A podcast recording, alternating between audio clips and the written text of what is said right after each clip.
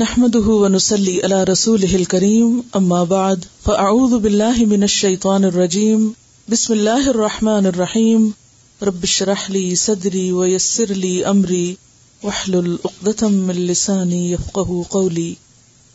ایک دفعہ دروشی پڑھ لیجیے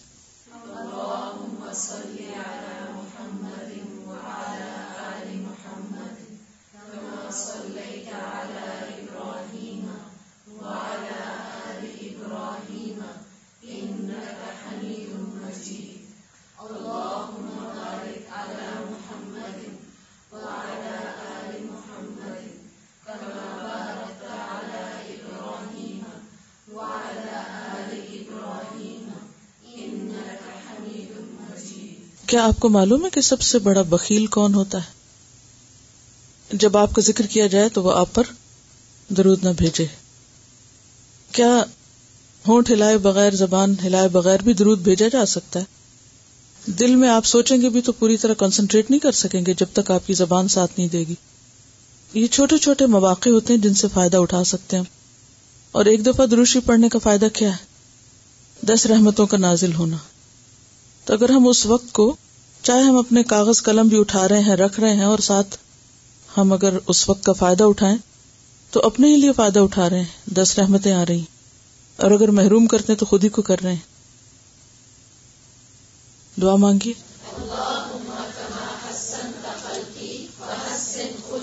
دوسری دعا بھی۔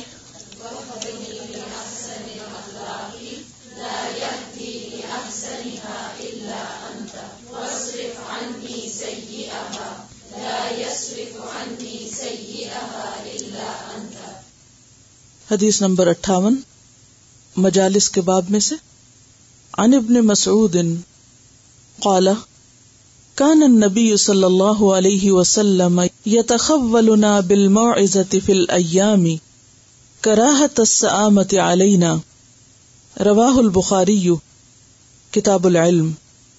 سیدنا ابن مسعود رضی اللہ عنہ سے روایت ہے کہ نبی کریم صلی اللہ علیہ وسلم ہمیں نصیحت فرمانے کے لیے کچھ دن مقرر کر دیتے تھے۔ اس ڈر سے کہ ہم کہیں اکتا نہ جائیں۔ ابن مسعود کون ہے ان کا پورا نام کیا ہے؟ عبد اللہ ابن مسعود۔ عبد اللہ بن مسعود راوی ہیں اور وہ کہتے ہیں کہ نبی صلی اللہ علیہ وسلم کا نا یتخولنا۔ یتخولنا کا لفظ خالہ یخولو سے ہے۔ خالہ یخولو کا مطلب ہوتا ہے نگہبانی کرنا، تدبیر امور کرنا، کسی چیز کا خیال رکھنا۔ اسی سے لفظ خالہ ہے۔ خالہ، آنٹی، تو خالہ بھی کیا کرتی ہے؟ یا خالہ کا کیا کردار ہے؟ یا کیا کردار ہونا چاہیے؟ اس کے بارے میں حدیث معلوم ہے آپ کو؟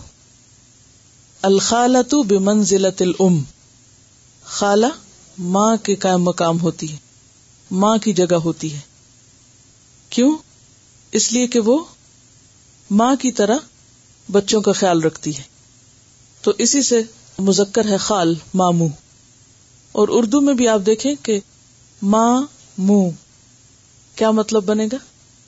مامو کا مانا کیا بنے گا؟ ماں منہ ماں جیسا یعنی ماں والا منہ یعنی جیسی میری ماں کی شکل ہے یا جیسی میری ماں ہے، ویسا ہی ہے یہ۔ یعنی جو کیئر اور محبت اور شفقت ماں سے ملتی ہے، ویسی ہی ماموں سے ملتی ہے۔ لیکن ہم نے ہر ایک کو آنٹی اور انکل بنا کے محبت کے ان رشتوں میں جو ایک چاشنی تھی اور ایک رس تھا، وہ ختم کر دیا۔ بہرحال، تو خالہ یخول کا لفظی معنی ہوتا ہے نگہبانی کرنا کسی چیز کا خیال رکھنا اور یہ تخولنا اسی سے ہے باب تفاعل پر بھلائی معلوم کرنا، نگہبانی کرنا۔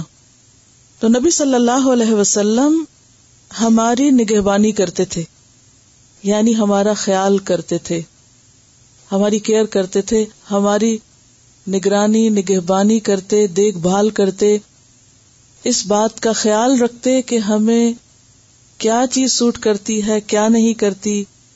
کیا چیز ہمارے فائدے کی ہے، کیا نہیں؟ اسی وجہ سے، اور یہ کس معاملے میں ہوتا؟ بل عزتی نصیحت کے معاملے میں بھی۔ نصیحت انسان کے لیے ایسی ہی ضروری ہے جیسے انسان کے لیے غذا ضروری ہے۔ تو جیسے ایک ماں اپنے بچے کی صحت کی حفاظت کے لیے کیا کرتی ہے، اسے کھلاتی ہے۔ اور بعض اوقات زبردستی کھلاتی ہے۔ تو اسی طرح روحانی صحت کے لیے، ایمانی صحت کے لیے کیا ضروری ہے؟ نصیحت۔ اب آپ دیکھیے کہ جیسے ایک ماں اپنے بچے کی غذا کا جب خیال رکھتی ہے تو وقت بے وقت نہیں کھلاتی۔ وقت پر کھلاتی ہے، صحیح غذا دیتی ہے اور نگرانی رکھتی ہے کہ بچے نے کیا کھایا اور کیا نہیں کھایا اور کب کھایا اور کب اسے کھلانا چاہیے اور کب نہیں کھلانا چاہیے۔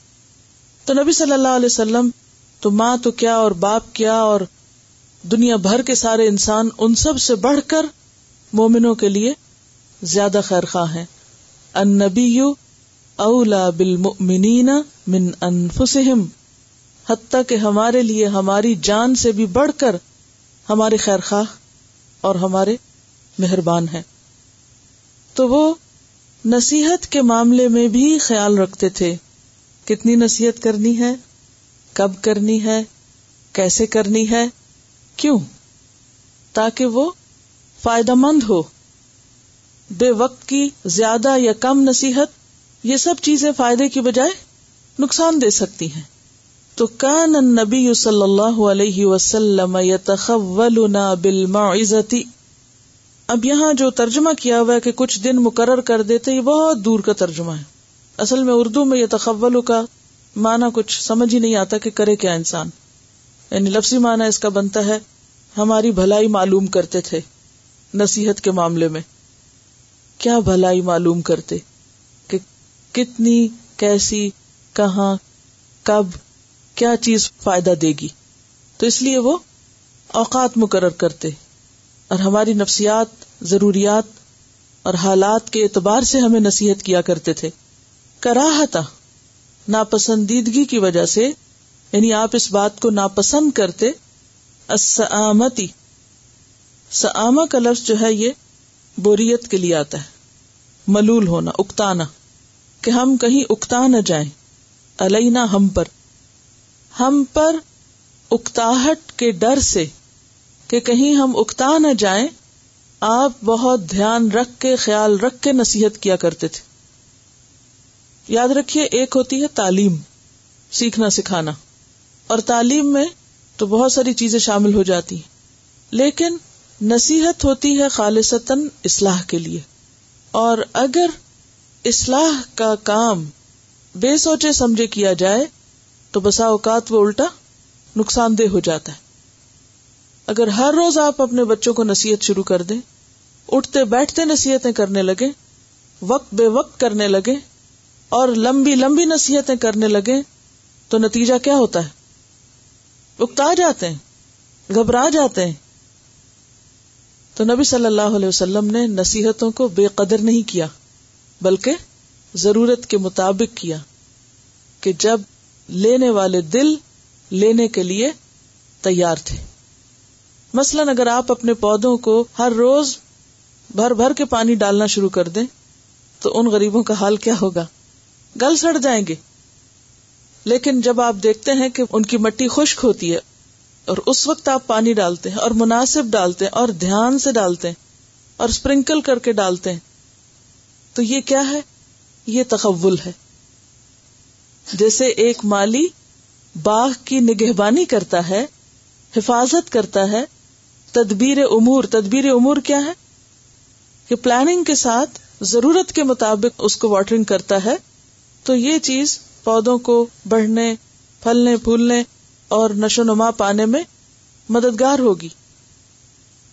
تو اسی طرح انسانی شخصیت کو ہیومن پرسنالٹی کو نکھارنے کے لیے، خوبصورت بنانے کے لیے موضوع، وقت اور موقع کی مناسبت سے نصیحت کرنا فائدہ مند ہوگا۔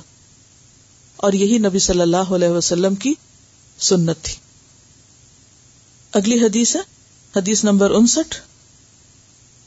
انبی سعید الخدری قال، سمعت رسول اللہ صلی اللہ علیہ وسلم یقول، خیر المجالس اوسعها سیدنا ابو سعید خدری رضی اللہ عنہ سے روایت ہے کہ میں نے رسول اللہ صلی اللہ علیہ وسلم سے سنا کہ بہترین مجالس وہ ہیں جو فراخ ہوں، کھلی ہوں یعنی جن میں وسط ہو۔ دلوں میں بھی وسط اور جگہ میں بھی وسط یہ حدیث بھی ابو سعید خدری رضی اللہ عنہ نے روایت کی ہے اور اس میں وہ نبی صلی اللہ علیہ وسلم سے سنی ہوئی بات کو آگے دہراتے ہیں اور بہترین مجلس کی تعریف کرتے ہیں کہ بہترین مجلس کون سی ہوتی۔ بہترین مجلس وہ ہوتی ہے کہ جس میں وسط پائی جائے۔ اوسا افعال التفدیل کا سیگا ہے۔ بہت وسیع ہو۔ تنگی خواہ دل میں ہو خواہ جگہ میں ہو خواہ گھر میں ہو سوچ میں ہو ذہن میں ہو دنیا میں ہو یا آخرت میں ہو قبر میں ہو یا کسی بھی جگہ ہو تنگی تکلیف دہ چیز ہے وسط سب کو اچھی لگتی ہے خواہ وہ رسک میں ہو علم میں ہو مال میں ہو خیر میں ہو اچھے اخلاق میں ہو ہر چیز کے اندر وسط انسانی طبیعت کو پسند ہے اور یہاں خاص طور پر ایسی مجلس کی تعریف کی جا رہی ہے کہ جس مجلس میں وسط پائی جائے۔ وسط کا فائدہ کیا ہوگا؟ اور یہاں وسط سے کیا مراد ہے؟ زیادہ سے زیادہ لوگ اس میں شامل ہو سکیں گے، آسانی سے بیٹھ سکیں گے۔ کیونکہ جہاں زیادہ لوگ بیٹھتے ہیں، وہاں پھر کئی قسم کے مسئلے پیدا ہو جاتے ہیں۔ بعض اوقات صحیح طور پہ سانس لینے کا مسئلہ ہو جاتا ہے۔ آکسیجن کی کمی ہو جاتی ہے، تو پھر اس سے کیا نقصان ہوتا ہے؟ کہ جس مقصد کے لیے لوگ جمع ہوتے ہیں، وہ پورا نہیں ہو سکتا۔ نبی صلی اللہ علیہ وسلم نے نہ صرف یہ کہ مجلس کی وسط کی بات کی ہے، بلکہ ایک دعا بھی سکھائی ہے، جو وضو کے ازکار میں شامل ہے۔ اللہ مغفر لی ذنبی وسع لی فی داری و بارک لی فی رزقی۔ کہ اے اللہ، تو میرے گناہ معاف کر دے اور میرے گھر میں وسط پیدا کر دے۔ یعنی میرے گھر کو فراہ کر دے۔ اور اس میں بھی حصی معنوں میں بھی اور مانوی طور پر بھی، ظاہری بھی اور دلوں کی بھی وسط سب چیزیں اس میں شامل ہیں۔ اور یہ ایک حقیقت ہے کہ بعض اوقات جگہ تنگ نہیں ہوتی، دل تنگ ہو جاتے ہیں۔ عربی میں ایک شعر ہے جو کہتے ہیں کہ ما ذاقت البلاد باہلھا شہر یا ملک لوگوں کے رہنے سے تنگ نہیں ہوتے، بلکہ دلوں کی تنگی سے جگہ تنگ ہو جاتی ہے بعض اوقات جگہ ہوتی ہے، لیکن انسان کا بخل اور ہرس اسے دوسروں کے لیے کھلا نہیں ہونے دیتا۔ جہاں تک اچھی مجلس کا تعلق ہے، تو وسط کے علاوہ اس میں اور کیا چیز شامل ہوتی؟ اور کیا کیا چیزیں ایسی ہیں کہ جو کسی مجلس کو بہترین بناتی ہیں؟ اور اس سے بھی تھوڑا سا ہم پیچھے چلے جاتے ہیں۔ کہ مجلسیں کتنی قسم کی ہوتی ہیں۔ مثلاً، آپ کو پچھلے ہفتے ہوم ورک دیا گیا تھا کہ مختلف مجالس میں اللہ کے ذکر کی کوشش کریں شعوری طور پر۔ تو آپ کیا سمجھتے ہیں کہ کس جگہ کو آپ مجلس کہیں گے اور مجلس کتنے لوگوں پر اور کتنے افراد پر مشتمل ہو سکتی ہے اور کہاں کہاں ہوتی ہے اور کس کس مناسبت سے ہوتی ہے، کس کس مقام پر ہو سکتی ہے؟ تو کچھ آپ بتائیں گے مجھے؟ سب سے پہلے ہم یہ لیتے ہیں کہ مجلس کہتے کس کو ہیں؟ آپ کے ذہن میں مجلس کا کیا کانسیپٹ آتا ہے؟ مجلس کس وزن پر ہے؟ مف ال اور مف ال کا وزن کس کا ہے؟ ظرف کا ہے۔ ظرف، اسم ظرف ہے، ظرف مکان ہے۔ وہ جگہ جہاں پر لوگ جمع ہو اور اب دیکھیے کہ ظرف کے معنی میں وسط ہے۔ مکان کے علاوہ زمان بھی ہوتا ہے۔ تو بسا اوقات ایک مجلس اور آج کے دور میں ایک مجلس مکانی مجلس نہیں بلکہ زمانی مجلس ہو سکتی زمانی مجلس کا مطلب کیا ہے؟ کہ ایک ٹائم پر مختلف علاقے کے لوگ ایک بات پر جمع ہوں۔ جیسے کوئی کانفرنس کال ہے یا ٹیلی فون کے اوپر لوگ مختلف اطراف سے یا پیل ٹاک کے اوپر یا کسی بھی اور ذریعے سے ایک جگہ پر اکٹھے ہوں۔ ہاں؟ اگرچہ یہ لفظ جلسا سے نکلا جلس سے جلوس سے بیٹھنے کے معنوں میں، تو ایک آئیڈیل مجلس تو قریب قریب لوگوں کا ساتھ ساتھ بیٹھنا ہے، لیکن اگر کسی بھی ایک نقطے پر یا ایک مرکز پر لوگ اکٹھے ہیں، تو خواہ فاصلے دور ہی کیوں نہ ہو اگر بات ایک ہے، موضوع ایک ہے مقصد ایک ہے، تو وہ ان کے فاصلے کے باوجود بھی ان کو ایک مجلس میں شامل کر دیتی ہے۔ اب بتائیے کہ اقسام کتنی ہوتی مثلاً، کن کن چیزوں پر لوگ اکٹھا ہوتے ہیں؟ لکھتے جائیے۔ شادی پر، فوتگی پر، برتھ ڈیز، پکنک، میلاد۔ ان کی ڈیٹیل کو چھوڑ کر اگر ہم یوں سوچیں یعنی لوگ اکٹھا کب ہوتے ہیں؟ خوشی کے مواقع پر، غم کے مواقع پر، علم سیکھنے کے لیے، عبادت کے لیے، اور تفریح کے لیے، پکنک وغیرہ، اور کس لیے اکٹھے ہوتے ہیں؟ کھانے پر یعنی ضروری نہیں کوئی خوشی کا یا غم کا موقع ہو، یا کوئی علم کی بات ہو، یا کوئی عبادت ہو، بلکہ صرف سوشلائزیشن، صرف ملاقات، کھانے پر اکٹھے ہونا، اور کوئی موقع سوچیے عبادت کے لیے جب جمع ہوتے ہیں تو خواہ وہ نماز ہے، خواہ وہ حج ہے، خواہ وہ کوئی ایسا اور موقع۔ اکٹھے سفر کرنا، سفری مجالس جیسے گاڑی میں، کار میں اکٹھے بیٹھنا۔ کوئی اگر مسئلہ کھڑا ہو جائے، کوئی کمیونٹی ورک کوئی پرابلم ایسا کہ جو بہت سے لوگوں سے متعلق ہو، وہ خوشی یا غم کے موقع میں بھی آ سکتا ہے اور پولیٹیکل ہو سکتا ہے۔ اسمبلی جو ہے وہ بھی مجلس ہوتی ہے۔ جیسے پارلیمنٹ ہے، ان کی اسمبلی، وہ بھی مجلس کہلاتی ہے۔ بہرحال، مختلف طرح کی جو میٹنگز ہوتی ہیں، جو کسی بھی خاص ادارے میں، کسی خاص ایجنڈے پر لوگ اکٹھے ہوتے ہیں، انتظامی قسم کے معاملات ہو سکتے ہیں، یا کوئی اور مسائل ہو سکتے ہیں۔ مسائل کے حل کے لیے مختلف طرح کے لوگوں کا اکٹھا ہونا اور کاروباری مقاصد کے لیے میٹنگس ٹھیک ہے؟ تو میٹنگ یا ملاقات یا مجلس مختلف مواقع کی مناسبت سے ہوتی ہے۔ اب ان مختلف مواقع پر خواہ مقصد کوئی بھی ہو، سب مواقع کے لیے ایک ہی اصول ہے۔ اور وہ کیا ہے کہ کوئی بھی مجلس اگر کہیں بھی قائم ہو، کسی بھی وجہ سے قائم ہو، لوگ اس پر اکٹھے ہوں اور پھر وہاں سے اللہ کا ذکر کیے بغیر اٹھ جائیں تو وہ ایسے ہیں جیسے کسی مردار گدھے کے پاس سے اٹھے۔ اور یہ مجلس ان کے لیے حسرت کا باعث ہوگی قیامت کے دن۔ وہ افسوس کریں گے اس مجلس میں شریک ہونے پر کہ ہم اس مجلس میں کیوں شریک ہوئے، کہ جس میں شریک ہو کر ہم کیا نہ کر سکے اللہ کو یاد۔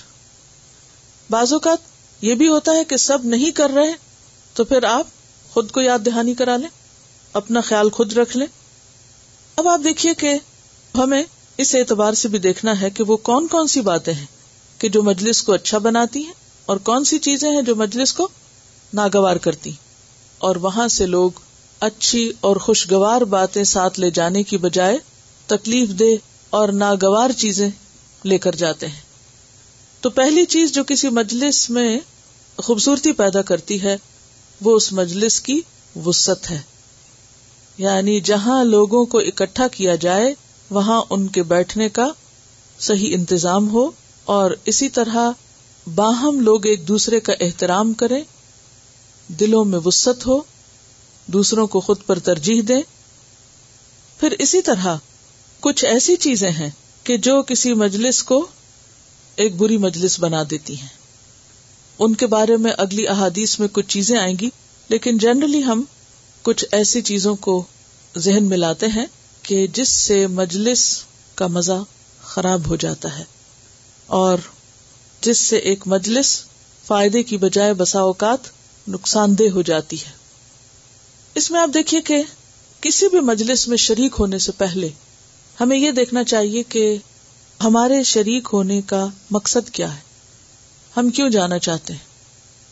کیا اس میں میری دنیا یا آخرت کا کوئی فائدہ ہے؟ کیونکہ کوئی بھی کام بغیر مقصد کے نہیں کرنا چاہیے۔ اگر میرا نہیں تو کیا کسی دوسرے کا کچھ فائدہ ہے؟ یعنی یا تو مجھے اپنے لیے کچھ حاصل کرنا ہے یا پھر اپنی ذات سے دوسروں کو کچھ فائدہ پہنچانا ہے۔ اور اگر کوئی ایسی مجلس ہے کہ جس میں نہ مجھے کچھ فائدہ اور نہ میرے وجود سے کسی دوسرے کو کوئی فائدہ ہے تو ایسی مجالس سراسر پھر وقت کا ضیاع ہے۔ ایسی مجالس سے پرہیز کرنا چاہیے۔ تو سب سے پہلی چیز کیا ہے؟ کسی بھی مجلس کی سلیکشن اور وہاں جانے کا مقصد اور نیت۔ پھر اس کے بعد کسی بھی مجلس میں جب آپ شریک ہو تو تیاری کے ساتھ ہو ذہنی تیاری بھی اور اس مجلس کی مناسبت سے عملی تیاری بھی۔ پھر جب آپ وہاں پر پہنچے تو مناسب جگہ جو بیٹھنے کے لیے مقرر کی گئی ہو، وہیں پر بیٹھے۔ ایسا نہ ہو کہ جو بیٹھنے کی مخصوص جگہ ہے اسے چھوڑ کر آپ اپنی مرضی سے جہاں جی چاہے بیٹھ جائیں۔ یہ چیز بھی اس مجلس کو خراب کرتی ہے اور الٹیمیٹلی اس کا نقصان آپ پر لوٹتا ہے۔ پھر اسی طرح مجلس میں شامل ہو کر صحیح جگہ پر بیٹھنا چاہیے اور پھر بیٹھنے کے بعد مجلس میں جو گفتگو ہو رہی ہے، اس میں شریک ہونا چاہیے۔ یہ بات بھی بد اخلاقی میں شامل ہے کہ مجلس کی گفتگو سے ہٹ کر کوئی شخص اپنی گفتگو شروع کر دے۔ مثلاً اپنے ساتھی کے ساتھ کانوں میں باتیں شروع کر دے، کوئی سرگوشیاں شروع کر دے، یا پھر کچھ لکھ لکھ کے اس سے بات کرنا شروع کرے، یا بات بے بات پر دوسرے کو ہلائے، کونی مارے، آنکھوں ہی آنکھوں میں باتیں کرے، اشارے کرے۔ اور مجلس کے اندر اپنی ایک اور مجلس بنا لے۔ یہ بھی ناپسندیدہ امر میں سے ہے۔ پھر اسی طرح خاص طور پر اگر کوئی مجلس علم کی مجلس ہے یا سنجیدہ مجلس ہے، تو اس میں مزید احتیاط کی ضرورت ہے۔ ایسے تمام افعال سے پرہیز کرنا چاہیے کہ جو مجلس کے مقصد کو، مقصد پرپز آف دا مجلس، اس کو نقصان دے۔ مثلاً کسی علمی مجلس میں لوگ کیوں آتے سیکھنے کے لیے۔ اگر آپ اپنی کسی حرکت سے ان کے اس مقصد کو نقصان دے رہے ہیں، تو کیا ہوگا؟ یہ ایک جرم ہوگا۔ آپ خود تو کچھ نہیں کر رہے، دوسروں کو بھی نہیں کرنے دے رہے۔ وہ کون سی چیزیں ہیں جو علم کی مجلس کے شان کے خلاف ہیں؟ مثلاً قطع کلامی یعنی ایسی مجلس میں اگر کوئی بات چل رہی ہے، کچھ سیکھا سکھایا جا رہا ہے، تو اس بات کو کاٹ کے بیچ میں کوئی اور بات شروع کر دینا۔ یا غیر متعلقہ بات شروع کر دینا۔ مثلاً اگر مجلس میں آخرت کی کوئی بات ہو رہی ہے، تو اس موضوع سے ہٹ کے مثلاً کوئی لطیفہ سنانا شروع کر دینا۔ یا کوئی شعر سنانا شروع کر دینا، جس کا اس موضوع سے کوئی تعلق ہی نہ ہو۔ یہ انتہائی ناسمجھی کی بات ہے۔ اسی طرح کثرت سے ہلنا جلنا۔ اور اس ہلنے جلنے میں کیا ہے کہ بعض اوقات لوگ انگلیاں مروڑنا شروع کر دیتے ہیں۔ اپنے ہاتھوں کو مروڑیں گے، کبھی ان کے پٹاخے نکالنے لگیں گے، کبھی اپنے ہاتھ سے ناک کو صاف کرنے لگ جائیں گے۔ بات بات پر ناک کو ٹچ کرنا ایک مکرو کام ہے۔ اور دوسروں کے لیے ازیت کا سبب ہوتا ہے۔ اسی طرح بار بار اپنا دوپٹا یا اسکارف یا کوئی بھی کپڑا ٹھیک کرنا، درست کرنا وہ گر رہا ہے، پھر اٹھانا، پھر لگانا۔ اس سے بھی کیا ہوتا ہے کہ دوسروں کی توجہ میں خلل آتا ہے۔ اسی طرح اگر زکام ہے یا کھانسی ہے، تو این مجلس کے بیچ میں آ کے بیٹھ جانا۔ یہ ضروری نہیں کہ علم کی مجلس ہو، کوئی بھی مجلس ہو۔ اگر ہمیں مجبوراً اس میں شریک ہونا پڑ رہا ہے اور ہمیں پتہ ہے کہ ہم بیمار ہیں، تو ہم ایسی جگہ پر نہ بیٹھے کہ جس سے پوری مجلس بے قرار ہو جائے اور بد مزہ ہو جائے۔ کہ ہم ہر سیکنڈ میں چھینک رہے ہیں یا کھانس رہے ہیں یا ناک صاف کر رہے ہیں اور سب لوگوں کے لیے ازیت کا سبب بنے ہوئے کیا کسی مسلمان کے لیے یہ جائز ہے کہ وہ دوسروں کو ایسی ازیت میں مبتلا کرے؟ بتائیے، عقل سے سوچیے۔ جائز ہے؟ نہیں جائز۔ اس موقع پر یہ نہیں کہ کوئی اس شخص سے نفرت کی جا رہی ہے۔ بات یہ ہے کہ وہ شخص اپنی مشکل کی وجہ سے دوسروں کو مشکل میں ڈال رہا ہے، خود تو تکلیف میں ہے، دوسروں کو بھی تکلیف میں مبتلا کر رہا ہے، اور جس مقصد کے لیے باقی لوگ آئے ہیں، اس مقصد میں خلل ڈال رہا ہے۔ اب آپ دیکھیے، اگر ایک شخص ایک گھنٹے کی ڈرائیو سے صبح صبح سب کام کاج چھوڑ کر، گاڑی کا پیٹرول لگا کر تکلیف اٹھا کر ایک مجلس میں پہنچا صرف کچھ سیکھنے کے لیے، اور وہ وہاں سے پورا نہیں سیکھ کے لوٹتا، آدھا لوٹتا ہے، کیونکہ مجلس میں ڈسٹربنس ایسی تھی شور اور خلل ایسا تھا، تو آپ بتائیے کہ جس شخص نے وہ خلل کیا، اس نے اس شخص کی مسلحت کو کتنا نقصان پہنچایا؟ تو ہمیں ہر اس چیز سے پرہیز کرنا چاہیے کہ جس سے دوسروں کو تکلیف پہنچے۔ اور اس میں خاص طور پر بہت زیادہ ہلنا جلنا یا بعض اوقات مخصوص اعضاء کو ہلاتے رہنا۔ مثلاً ہاتھوں کو بہت ہلانا یا پاؤں کو ہلاتے رہنا کیونکہ جو شخص آپ کا پاؤں دیکھے گا وہ اس کو تکلیف ہوتی رہے گی کہ یہ کیوں ہلا رہا ہے۔ بعض لوگ ٹانگ ہلانا شروع کر دیتے ہیں بیٹھے بیٹھے۔ اب کیا ہوگا کہ اگر کسی ایسی مجلس میں کوئی شخص ٹانگ ہلانا شروع کر دے تو سب کی توجہ کس پہ چلی جائے گی؟ یہ خلل کا باعث ہوگی یا نہیں؟ ڈسٹریکشن کا باعث ہوگی یا نہیں؟ صحابہ کرام مجلس میں کس طرح بیٹھتے تھے؟ بالکل ساکت ہو کے بیٹھتے تھے، جیسے پتھر کے ٹکڑے رکھے ہوئے ہوں۔ ٹھیک ہے، طویل مجلسوں میں بہت زیادہ یکسوئی مشکل ہوتی ہے اور بسا اوقات یہ ممکن نہیں ہوتا کہ ایک گھنٹے کے لیے آپ کو بلایا جائے اور اس کے بعد سب گھر چلے جائیں۔ سارا دن بھی بعض اوقات بیٹھنا پڑتا ہے اور اس میں سارا دن پھر بالکل ساکت ہو کے بیٹھنا مشکل ہوتا ہے۔ لیکن حت البسا انسان کوشش کرے کہ اس کے کسی عمل سے دوسرے کو ازیت نہ ہو اور اس کے مقصد میں خلل نہ ہو۔ پھر اسی طرح اگر آپ کو نیند آ رہی اور آپ جمائیاں لے رہے ہیں تو مجلس میں جمائی لینے کے بارے میں کیا حکم؟ یون کرنے کے بارے میں کیا حکم ہے؟ سنت کے مطابق کیا ہے؟ کہ اس کو اسٹاپ کرے؟ کیوں اگر ایک شخص جمائی لے گا تو اس کا نقصان کیا ہوگا؟ نتیجہ کیا ہوگا؟ پوری مجلس میں اس کا اثر آ جائے گا اور پھر وہ مقصد پوت ہو جائے گا۔ ایسا شخص دوسروں کے لیے ازیت کا سبب ہوگا۔ پھر اسی طرح بار بار گھڑی دیکھنا یا ادھر ادھر دیکھنا۔ اس سے بھی خلل ہوتا ہے۔ پھر بعض مجالس میں مختلف لوگ باہم بول رہے ہوتے ہیں۔ تو دوسروں کو بولنے نہ دینا، صرف خود ہی بولتے چلے جانا۔ یا پھر مجلس پہ چھا جانے کی خواہش رکھنا۔ یہ کیسے ہوتا ہے؟ کبھی نہیں دیکھا کسی کو کہ کوئی کسی گیدرنگ میں دوسروں کو بات ہی نہیں کرنے دے رہا اور ہر بات میں اپنی بات یعنی کہ صرف خود ہی بولتے چلے جانا اور دوسرے کو موقع نہ دینا۔ ارریلیونٹ اور غیر ضروری اور طویل بات کرنا کہ جس سے دوسرے لوگوں کو کوئی دلچسپی نہ ہو۔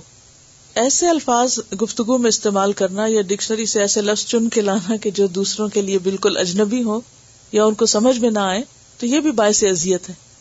مجلس میں وقت پر آنا اور وقت پر مجلس کا ختم ہونا، یہ بھی ضروری ہے۔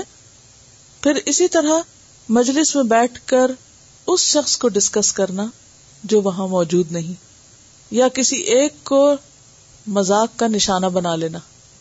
بعض اوقات ایسا بھی ہوتا ہے نا کہ دوستوں کی مجلس ہے اور کسی ایک شخص کی کوئی ایک بات ہاتھ آ گئی اور پھر سارے اسی کے پیچھے ہو لیے اور اسی پہ مزاق اڑایا جا رہا ہے اور اس شخص کو نکو بنا دیا جائے، تو یہ بھی تکلیف دہ چیز ہو جاتی ہے۔ یعنی بعض اوقات کسی شخص کی بات کو بالکل چھوٹا کر دینا اور اس کو یعنی سنب کر دینا، خاموش کرا دینا، یا اسے یہ احساس دلانا کہ تم تو کچھ بھی نہیں ہو، یہ تمہیں تو بات ہی نہیں کرنی آتی۔